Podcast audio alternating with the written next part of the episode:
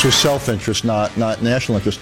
I also think I thought the most useful thing last night, Joe, was his distinction between the legal grounds for challenging the president and the fitness grounds. I think that's yeah. a useful distinction. Right. I thought his weakest thing last night was we learned nothing about, or he did nothing to persuade us that his various interventions in the run up to the election were justified. Right. This seemed to me a guy who was just talking to himself, was, was intellectually unmoored, almost without a, without a compass. And here he is trying to justify what he did, when he did it, what he didn't do. And it was, who was he, who was he acting for? It just seemed to me he took on a disproportionate role in American politics without, without the mandate to do it. That's uh, one man's opinion. Richard Haass on MSNBC this morning. I took in a lot of the coverage over the weekend of Comey's book, and I just, I was, I was pretty surprised. The, the, the Fox crowd and the non-Fox crowd have a lot of questions about Comey's decisions, his approach in the book.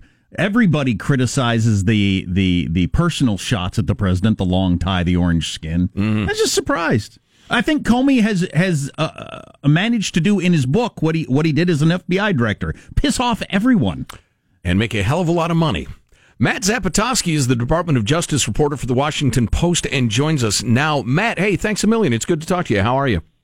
Yeah, good, good. Thanks for having me on. So, listen, as long as you cover the uh, the Justice Department, and I think all Americans are in favor of justice, uh, what do you think this book and the surrounding personalities, interviews, etc., have done for our view of the Justice Department and the FBI, or done to it?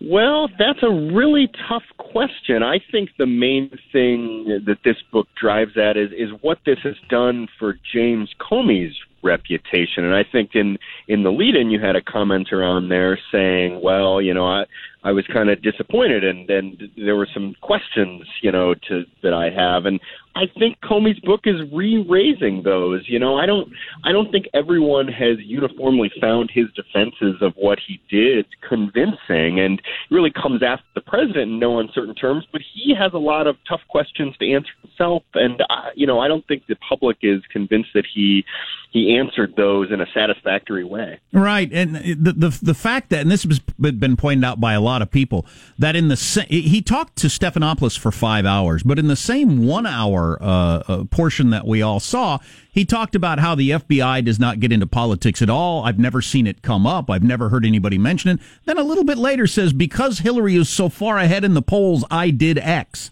Well, what the hell is that? I've always been struck by that. And if you remember some months ago, the New York Times and ProPublica did sort of big takes on the Clinton email investigation. And there was a lower level FBI official who said the same thing. Well, we assumed Clinton was going to win, so that informed our decision making. And that's just not how it's supposed to work. I mean, you can't, with one, on one hand, say we were above politics, we're not trying to favor any one person or the other, but oh, by the way, we assumed Clinton was going to win, and that was informing our decision making. That's the definition of politics. Well, right. And the only way you would assume Hillary was going to win is because you're looking at the polls on a daily basis. I mean, what is that? It's, uh, it's just it's just not the way it's supposed to work. Right. Right, indeed. So, uh, Matt, uh, to your mind, are there any well, how do I ask this? Are there any uh, revelations in the book that are of great significance legally that will necessarily be historical? Legally, in terms of the president, I don't think so. I mean, look, to me, the book and this interview gives us a lot of scenes that maybe we didn't have before, like a lot more detail about Jim Comey's interactions with the president and his personal impressions of the president. But I don't think it really gets to any explosive, newsy revelations that are going to affect the course of the Russia investigation. I mean, he pretty assiduously steers clear of that. And you can understand why a lot of this stuff is probably still classified. He offers his impression, but I don't think Bob Mueller or anyone is going to watch Comey's interview and say, aha, that's sort of the smoking gun that is going to propel the case forward. He just adds new detail, I think, to the public's understanding. well, and even, you know, the question of obstruction of justice, I haven't seen or heard anything of any great significance there. Yeah, he offers his assessment, which is that it's possible the president obstructed justice, and there's some evidence of that. But again, now this is just the assessment of one one man who's outside of government and who clearly, you know, from day one seemed to have a, a distrust of President Trump. So I don't think that's going to move the case any one way or the other. Though it will be interesting for some people to hear Jim Comey, you know, a respected law enforcement guy, say that there's evidence the president obstructed justice. Um, the the headline, if there is one, is um, well, it's the headline in your piece today. Comey says Trump morally unfit to be president. A former FBI director saying that about the current president is, you know, newsworthy. But Trey Gowdy said on Fox uh, yesterday on the Fox show, "Well, are, would you have continued to work for this guy, or are you just telling us since you got fired, were you going to go ahead and work for the morally unfit president if you were uh, if you'd kept your job?" Well, yeah, and it's interesting. He says I've looked at the whole sort of five-hour transcript of this interview, and he says he would. He, I mean, he says he would have continued on. You know, his, his being fired, he was he was removed involuntarily. It wasn't like he was eyeing the door. President Trump fired him in a very unexpected way. But you know, I do think that is the headline. This assessment is just stunning for the former FBI director to say that President Trump was morally unfit to be president. Now, he sort of quickly follows it up with saying he would not favor impeaching the president. He feels like that would kind of let American voters off the hook and that American voters are kind of responsible for living with, I guess, what he sees as the consequences of their decision and doing something about it in in uh, in a couple of years here. So, uh, but but that assessment I, I, really think is important and interesting for, for people to hear. Matt Zapotosky is the Department of Justice reporter for the Washington Post. You know, Matt, it strikes me because we, we don't come at this from a you know a radical pro-Trump or anti-Trump position. We're just kind of curious guys, and we like to watch what's going on and, and get to the truth. I thought Donald Trump revealed himself pretty thoroughly during the campaign in terms of morals, ethics, personal manner, uh, the the tweeting thing, his his willingness to punch below the belt. I felt like I had a pretty good picture of the guy, you know, before election day, and I'll, I'll bet a lot a lot of Americans have the same opinion.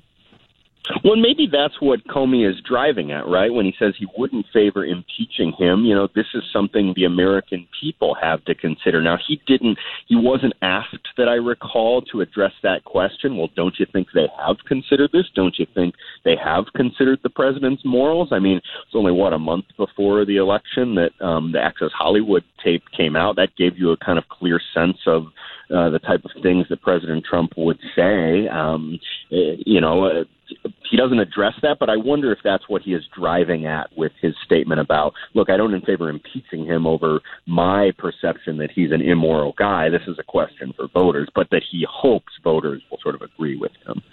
Maybe I took in too much coverage of this over the weekend, but I have this feeling that this thing, uh, this came, this this book came out really hot, and everybody was really excited, but. It, it's going to dissipate really quickly. I have a feeling by the time Comey does his third interview later today, the the amount of attention paid to it is really going to wane. I think the one thing he maybe risks too is people just growing a little sort of weary of his media tour. I mean, this right. is just the beginning. He's got interviews scheduled all this week and into May. He's doing one May 8th. I think we've got him uh, so. June 4th.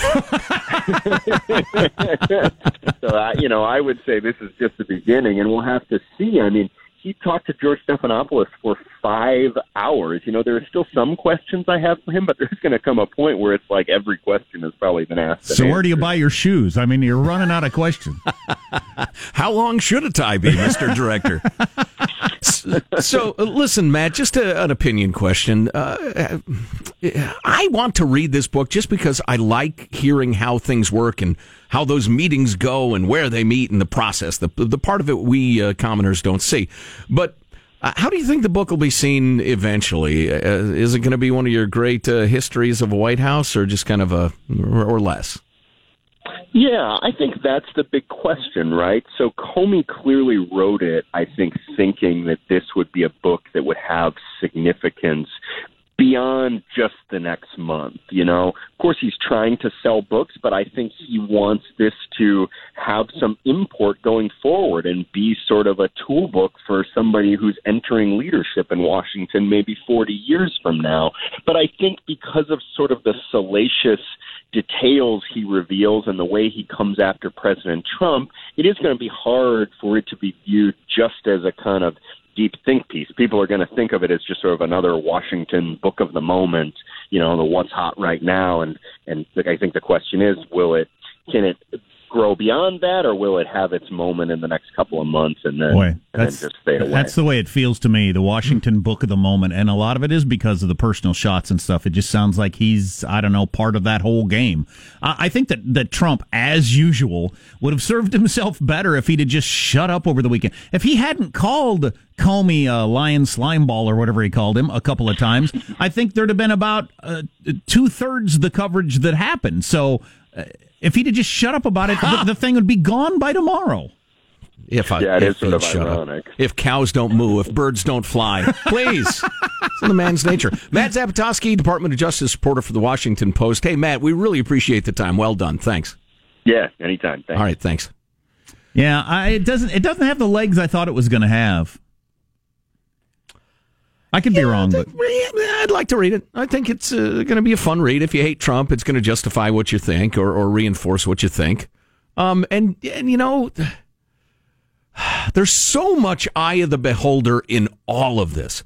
Not just you know, is the guy morally unfit? I, from a certain point of view, yeah, I could see where you would think that, but it's in the eye of the beholder. There may be, uh, quote unquote, I think he says there is some evidence of obstruction of justice, but not enough evidence. And again, it depends the eye of the beholder. And the Russia thing's going nowhere. There was no collusion. The the the PP thing that, that Comey seems so enamored with talking about, that's that's nowhere. It's just I don't know. Uh, it could be an interesting book. I haven't read it, but I like this. We got this note from JT in Livermore. Um, guys, I don't think there's a wife in the country who wouldn't have at least 1% doubt about their husband when the director of the FBI says there is intelligence materials alleging a husband interacted with hookers on a business trip. Call me with a hot, uh, I'm a flawed man, but oh, oh, oh but, uh, I know my wife wouldn't even have 1% suspicion. Well, what if the director of the FBI told her, yeah, we have a dossier saying he was getting with hookers in Moscow? Well, then maybe your wife would have 1%, you sanctimonious bastard. I still don't get that whole thing. I still don't get that whole thing. So all none of the intelligence agencies have verified it. No news agency will print it because they they think it would ruin their reputation. Yet, Not websites. yet you hold it to the level of telling the president about it. I don't get it. So is there Well, anything? taking it to the FISA court. is there anything you wouldn't tell the president? I mean, just some guy in this some guy in the street said he thinks you're an alien. So I thought I'd let you know. Mr. President, we thought it was important you hear that there are rumors of you being a space alien. Uh, of course, it's not getting much of attention. Um, uh, much attention. The Loretta Lynch comments that Comey made in the book. We'll get to that at some point. Don't want to wear you out on this because I'm kind of worn out on it. Listen, if it if it's a chance to kick Loretta Lynch, I'd sure like to take advantage. We got we got other stuff we got to get into. I found that woman insufferable, unctuous, incapable of truth, twisted, morally unfit to be the director of the Department of Well, Justice. Comey more or less says some of what you just said in his book. Stay tuned to the Armstrong and Getty Show. Armstrong and Getty. The conscience Of the of the nation.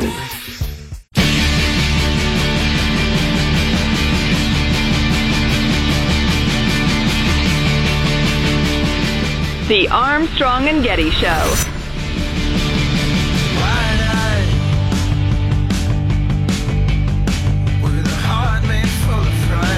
I'm getting grumpy, which I don't like. Like, I don't like any new songs. I don't like any new songs. Because every new song is about how tonight is the night and how we only have tonight.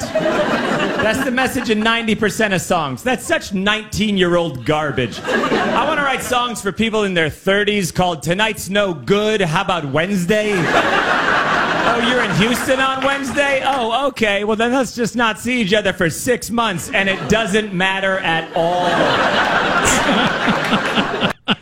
wow. That guy was freaking hilarious. I'll bet I watched. What's his name? John Mulaney. He did the uh, opening. He was the host of Saturday Night Live and did the opening monologue. I'll bet I watched the whole thing five times. God, he was funny. Really? Wow. Um, was amusing. We got more of it later. Yeah, you used to be a writer on the show. Now he's about it. He's one of the biggest touring stand-ups uh, in the business. I'd right never now, heard yeah. of him. I'll have to catch his act. I thought he was freaking fantastic. I loved his delivery. How about in six months? And if not, it doesn't matter at all. Which is true. Um, do we have that? Uh, oh, that's right. We are going to listen to that Dershowitz clip and, and edit it up a little bit. Um, I got one thing I came across before we get into heavy, depressing, angry, whatever it is we do. I got none of that. well, I got some. It's a lot of the news. Yeah. We're at war for crying out loud. No, we're not. Uh, so my uh, son, my second grader, brought a book home from the library about monsters, and it's mostly, well, it's not mostly, it's entirely about uh, like monsters you've heard of and they don't exist. Ah. Then it explains what they are: werewolves, where the uh, the, the the whole thing came from, the way they're portrayed in movies, etc. So it explains like the where the legend of these things came from. Or yeah, like, more or less, Okay. and you know the way it is in popular culture. Although because it's appealing to second graders, it kind of it, it doesn't say they don't exist. It kind of leaves it open that they could. But Wow. um, Yeah, that's interesting. It's got El Chupacabra. It's got uh, Frankenstein. It's got zombies. It's got all- Frankenstein. It's got all these different things.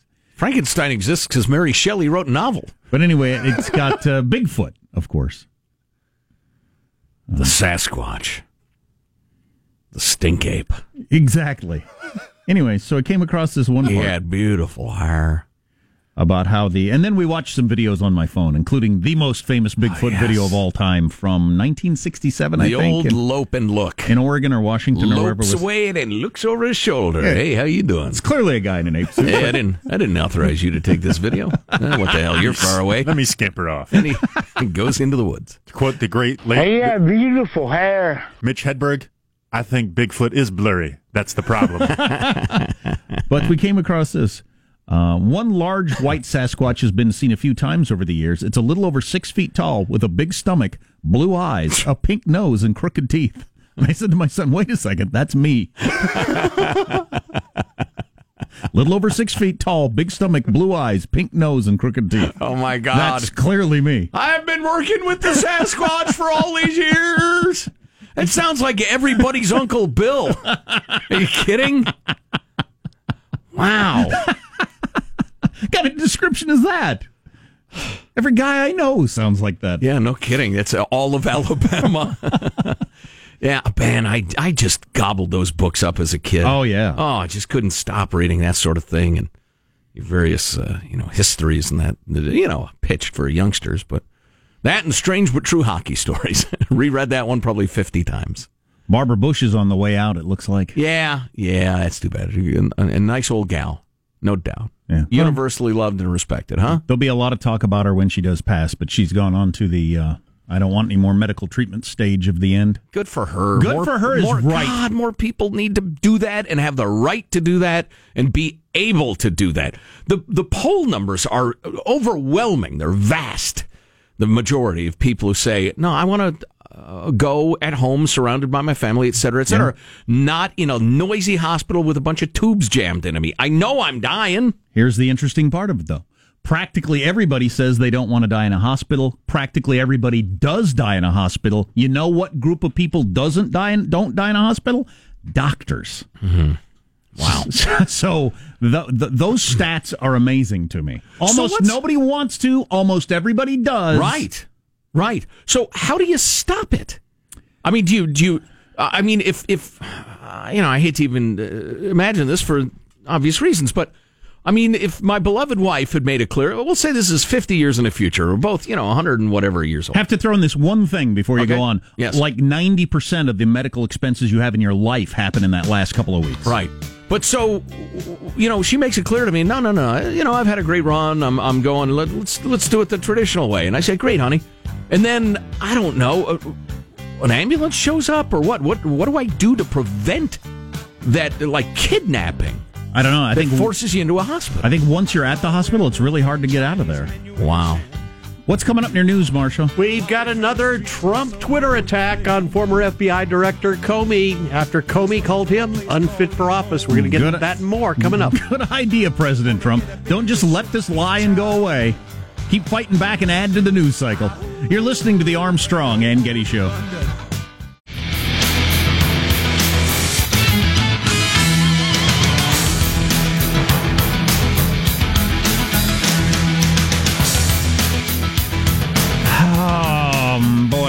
Get to the Loretta Lynch stuff from the Comey book that the media, of course, is ignoring. I, I guess because it hits on Obama's people. I guess I don't know. You got one of the most prominent lawyers in the gay rights movement setting himself on fire to protest fossil fuels. Did he die? Yeah. So is he a crazy person? That's pretty crazy. I'd say. He's crazy, crazy dedicated to that cause, apparently. Wow. His story, and now we have so much more. Tom- Also, you know what? One of the real answers to what happened in Broward County at that high school, that kid who killed everybody, it's known now. It's out. If you want to know what happened, that is now known. How it got led up to. How could they not uh, stop him? Blah I blah. haven't blah. heard this. Well, no, you're not going to hear it anywhere. Did you make because it up? doesn't have no, of course not. It doesn't have to do with banning guns. And if you want to ban guns, go ahead, have the argument, repeal the Second Amendment. I don't care, but I do care. But this is independent of that, so it gets no media coverage. Okay, I want to hear that. Now that's a tease. Stay tuned. Right now, news with Marshall Phillips. Well, President Trump accusing former FBI Director James Comey of being a criminal this morning. Does Trump get part of the proceeds of the book? I mean, God, if he doesn't, he's a fool because he's publicizing it like crazy. Well, yeah, sh- uh, seriously, I think, and Trump understands the media better than Yeah. practically anybody. Donald, this thing is going to uh, fast, hot flame burn out quickly unless you keep tweeting about it. I, I think he's enjoying it. I think his base enjoys it too. They like the, The battle and the idea that You could be he's, right. he's beset by the establishment. Yeah, you could be right. I, I swear I don't mean this as an insult, but it's so does Trump understand the media the same way that like Rain Man understood counting cards, or is he just kind of a savant at it? Does he just kind of do it instinctually? well, I think he does it. In, I think it's just instincts. Yeah. Yeah. But Joe could be right. He doesn't care about how much money Comey ends up with. It's ultimately does he win, and maybe he does ultimately win by battling with the guy. Anyway, here's Marshall. His Twitter attacks on Comey come after the former FBI director said Trump may be guilty of obstructing justice during an interview on ABC's 2020 last night. At one point, George Stephanopoulos asked Comey, Do you think the Russians have something on Donald Trump? I think it's possible. I don't know. These are more words I never thought I'd utter about a president of the United States, but it's possible. That's stunning. You can't say for certain that the President of the United States is not compromised by the Russians.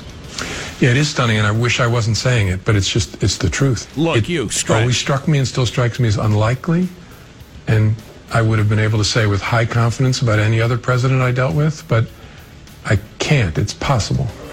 There you go. All right, Stretch, you and the little Greek dwarf. I got news for both of you. It's not shocking. It's not amazing. Here's why. Number one, you're being asked to prove a negative, but the Russians have nothing on him. Please. Secondly, and uh, most of us with a couple of brain cells to rub together figured this out a long time ago. Here is a guy with complex international business holdings and aspirations. And you got mobbed up Russia. Is it possible he, you know, greased a palm or had some sort of deal with one of the oligarchs to develop a hotel in Moscow that would look a little funky if uh, the light of day were shown on it? Well, you know, from way before he conceived of running for president, that wouldn't shock me in the least. I don't get that conversation. So if if Comey had answered the other way, if he'd have said no, the Russians have nothing on President Trump, Or- and Stephanopoulos had said, "How do you know that?" What would he have said? I have thoroughly gone over every file in Russia and around the world. Right? I mean, what, held by Russians, Ukrainians, and Romanians, just because it rhymes. Yeah, that's absolutely right. And the idea that, well, he said, what did he say? That there's, uh, he has some evidence of this, and he can't say for sure not that, and all. Okay, great. That's fine. That's not shocking. The U.S. intends to impose new economic sanctions against Russia for enabling the government of Syrian leader Assad in its use of chemical weapons. U.S. Ambassador to the UN, Nikki Haley, had this warning for the Syrian president. I spoke to the president this morning, and he said if the Syrian regime uses this poisonous gas again, the United States is locked and loaded. did Mattis pull off the Goldilocks strike of we're going to make Assad think twice before using chemical weapons, but we didn't bring in Russia and Iran, and we're not involved. Is that is that was that the whole, all we wanted to do? Well, so far the second part is is holding. There's a little more information coming out over the weekend, a little more um, questioning of were those buildings still being used? Because it doesn't seem like anybody died, and nobody can come up with. There's no no no indication that anybody was hurt. Is the regime even claiming uh, death toll? No, I haven't heard. No, no. So we may have struck buildings where they used to make chemical weapons. Well, or, blown well, I know we struck at uh, you know in the middle of the night, wee hours of the morning. Right. You'd think at least there'd be a couple of security guards kicking around. You know, a janitor or something. They are, yeah. That's that's what's making that's what's making a number of analysts wonder if if these buildings were no longer being used. And as one Pentagon spokesman said yesterday, they they probably still have the capability of doing this, and we're not certain we got all their plants because it's really easy to reconstitute them uh, in other places. So Sure. it's All you need is a chemistry set and a guy who knows how to use it. How about that video that Assad put out the next day? What a great PR move. Did you see that? He's in his suit, got his briefcase, walking across the hall in his big building, waving to people just to put it out there like, not bothered, didn't have any effect on me. Here am I am going to work like a regular day. That's a good one as a dictator. And our actor R. Lee Ermey, better known as Gunny, is dead. The 74 year old actor's manager announced that Ermey died uh, from uh, complications of pneumonia, was at a hospital in Santa Monica, California. He's best known for his portrayal of Gunnery Sergeant Hartman in the 1987 movie Full Metal Jacket. Private Pile, why is your footlocker unlocked? Sir, I don't know, sir. Private Pile, if there is one thing in this world that I hate, it is an unlocked footlocker. You know that, don't you? Sir, yes, sir. Get out! So which one was he? He was the, the sergeant. Yeah. He was the uh, barking guy yelling drill or being- instructor. He was the drill instructor. Yeah, the guy yelling, gotcha. He's They the one yelling here as well. Oh, no. He's the one yelling here as well. I am Gunnery Sergeant Hartman, your senior drill instructor. From now on, you will speak only when spoken to. And the first and last words out of your filthy sewers will be, sir. Do you maggots understand that? Now, he was not actually an actor. He had some real military experience. He was brought on as a consultant to coach up the drill instructor on how to yell at recruits. And during one of the scenes where he was coaching them up, the director just came over and said, Okay, actor, you're fired. R. Lee Ermey, you have the part. Now you're an actor. Wow. Oh, that's a good story. I hope I'm brought on to consult, uh, you know, some actor who has a role as a lazy idiot someday. That's Do you all think right. Similar uh, trajectory to Yeah. success. And also, most commonly known to a younger generation, he's uh, the voice of the, the Green Army Men from Toy Story. oh, Okay. right, right, right, right. Do you think the military was better when they talk to people like that? Yes. I think it had some serious downside too. I think there's probably a sweet spot between that and the current, from what I've told, uh, kindergarten class uh, type atmosphere. Now, my, my dad and my brother were talking about this because they were both in the military, different generations, obviously, by definition. Um, Literally. but uh, my bro- they can't hit you anymore. They can't just out and out punch you. Well, that's I'm okay with that. And my dad said when he was in, they could punch you, but they had to ask first. But before that, they could just punch you whenever. Could you say And no? What happens if you said no? You didn't. You didn't. Weren't. You didn't want to say no because I think your They'd life run hell. you till you're dead, Yeah. which strikes me as plenty of punishment. they had to ask, and then you'd say yes, then they'd punch you. but now they don't punch you anymore. So there you go. Well, I understand now they don't even like break you down before they build you up again. Oh, really? Now it's more up with people, and you got to have a positive self-image. I don't have any idea. You know, of course.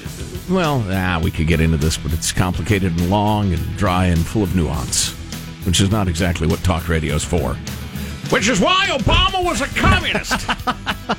That's a wrap. That's your news. I'm Marshall Phillips, the Armstrong and Getty Show, the conscience of the nation. Michael, get the mallet. The sweet knell of the Liberty Bell. Always remember, I'm the talk show host that brought you that my dad and my brother are from different generations. It's that sort of insight that's vaulted us to fame. So James Comey takes a couple of nice swipes at Loretta Lynch. That part of the book I like and should be taken perfectly seriously. You got to tell us the Florida thing. Oh yeah, yeah. What, what are we doing at eight o'clock? Anything in particular? I might go home. I don't know. What are you going to do? Well, I think I'll do the uh, Florida thing. Stay tuned to the Armstrong and Getty Show. Armstrong and Getty. The conscience of the nation.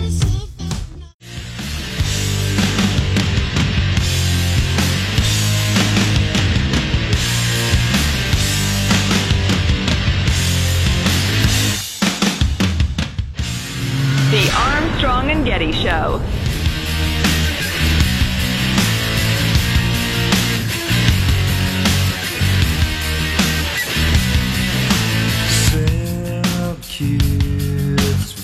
A new yoga class is being offered in New York in which people exercise with goats. The way it works is it doesn't. There you go. That's uh, kind of the way my wife's view as a as a woman with many goats. That's what been her view of it. I, I don't think anything is actually happening there. Um, we got a couple of texts you should hear because I found them funny. Excellent. Oh, those are too serious. Hey, we got an email saying you guys should do a real time chat room like Leo Laporte does for real time comments from the folks. While we're on the air? Well, we don't have to participate. We could just get Oh. the comments like we do with, with text, but. Then we hire somebody to do that or what? Well, no, 'Cause you everybody look else at the is busy. screen. Oh, well, I don't know. People are, in, in theory, doing something. Well, and texting seems to work fine.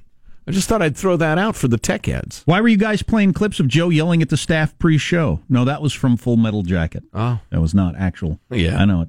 Yeah. Show me your war face. John Mulaney is amazing. He has- Sean, what is your major malfunction? We played a clip from John Mulaney uh, from Saturday Night Live. I got another one later that's funny, but he had a couple of specials on Netflix. If you, that's your first introduction to him, like it was me, so I'm going to check those out. And we got this text. Had a buddy in the Marines. He said the drill back in the day. He said the drill instructor did the Three Stooges double eye poke to him. Oh my God! Brought him to his knees. Oh my God! Well, the defense for that is you just got to put your Yes. hand directly on the Yes. bridge of your nose. Everyone, Well, that's, that's what they were trying to teach self defense tactics. that's the only judo move I know to block the double eye poke. wow. Now, on a serious note, is it all right if we're serious for a second, or is this a locker room of some sort? I don't know. So we uh, we attacked a country over the weekend, which most of the world is okay with. Some of the world tried to go to the UN, but it got blocked and complained. Uh, China, Russia, and inexplicably Romania. I think. Some of your politicians, uh, who was Hillary Clinton's vice presidential running mate? He was going to be vice Kaine, old Tim Kaine. Yeah, He was on TV yesterday. Limp noodle he is. He he was given the assignment of making the rounds, saying it was an illegal act. Um, which I'm I'm actually in on that side. He's not doing it for the same reasons as me. He's I mean, uh, Rand Paul is. Rand Paul's consistent on this. This was just an attempt to attack Trump from Tim Kaine, but mm-hmm. Rand Paul's consistent on this.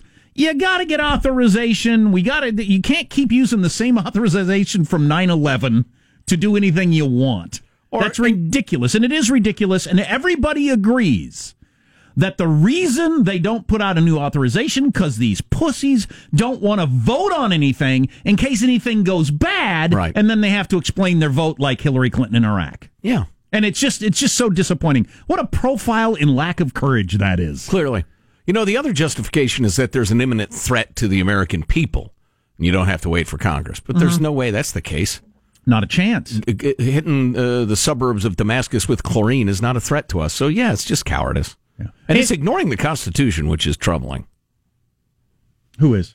The, the you know the Congress has the right to declare oh, oh war. yeah, yeah, yeah, yeah, yeah. Well, yeah, because they're cowards. But um, so I was watching. Well, don't sell them short. They're cowards and liars. I was watching Howard Kurtz's show on Fox yesterday, which I really like. He's got he's been writing about media bias and that sort of thing for his whole life.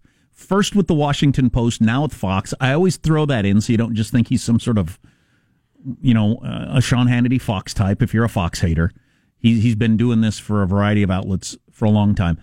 And they got into the coverage of the strikes in Syria, and I thought this was pretty interesting. Let me get to uh, MSNBC's coverage because moments after the president addressed the nation and explained that this attack was underway, here's what Rachel Maddow had to say. There are national security consequences to having a presidency that is as chaotic as Mr. Trump's presidency, a presidency that is as consumed by scandal and criminal intrigue as his presidency is. The perception that the president may have ordered these strikes, in part because of scandal, will affect the impact and the effectiveness of these military strikes. Now, I respect Rachel Maddow. As a commentator, she can say whatever she wants. But to say that on the air while uh, U.S. service people were still at risk, while Syrian anti-aircraft missiles were being fired, just struck me as wildly inappropriate. That's pretty far out there. That's that pretty far out there. Stand-up comedian Rachel Maddow. That's that's pretty far out there for your your. I mean, that's your coverage as news is breaking of an attack.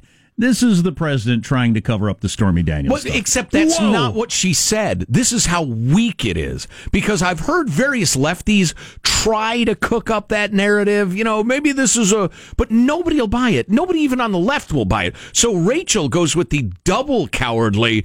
"Eh, The problem with all these scandals is it gives the perception that it might be uh, you know, a distraction. She doesn't even have the balls to claim that that's what it is. She just kind of floating it out there that oh, it could give the perception because of all the. Oh, please, please, nice try, Rachel. Howard Kurtz called her out though. Thought that was interesting. Yeah. The panel of uh, left and right, including a uh, former Hillary Clinton campaign head, thought it was out of line. So there you go. Yeah, yeah. What else did I hear? It was just wildly insane. That's the only place I heard that over the weekend. I didn't hear any of the, and you know, and most of your TV shows have left leaning panels. I didn't hear anybody else bring that up at all. So she's out on a ledge on that. That's Yeah. that's a one percent fringe view, at least as of now. Um, I thought this was interesting, and is in the New York Times. I think it's today. Tom Friedman, who's an expert on the Middle East, and he was in Syria last week. The real next war in Syria: Iran versus Israel which uh, I thought was pretty interesting. He said even more dangerous than than what we're involved in is that Israel and Iran at the exact same time to be he- seem to be heading for a high noon shootout in Syria over Iran's attempts to turn Syria into a forward airbase against Israel, something Israel is vowing to never let happen. This is not mere speculation. In the past few weeks, for the first time ever, Israel and Iran have begun quietly trading blows directly, not through proxies in Syria. Right. It's the first time they've ever done that. As much as they've hated each other, hated each other forever, this is the first time they've actually been attacking each other's stuff. Mm-hmm. And Friedman says this could blow up at any moment into the war that everybody's paying attention to. Well, if I recall correctly, as I said last week, if Israel didn't live next door to Syria, we'd probably leave, but we can't because they're our ally, and Iran is trying to colonize Syria to attack Israel. Yeah, well, that'll be interesting. Yeah, God, I'd say. Joe's got the real story on Florida, among other things, coming up on Armstrong and Getty.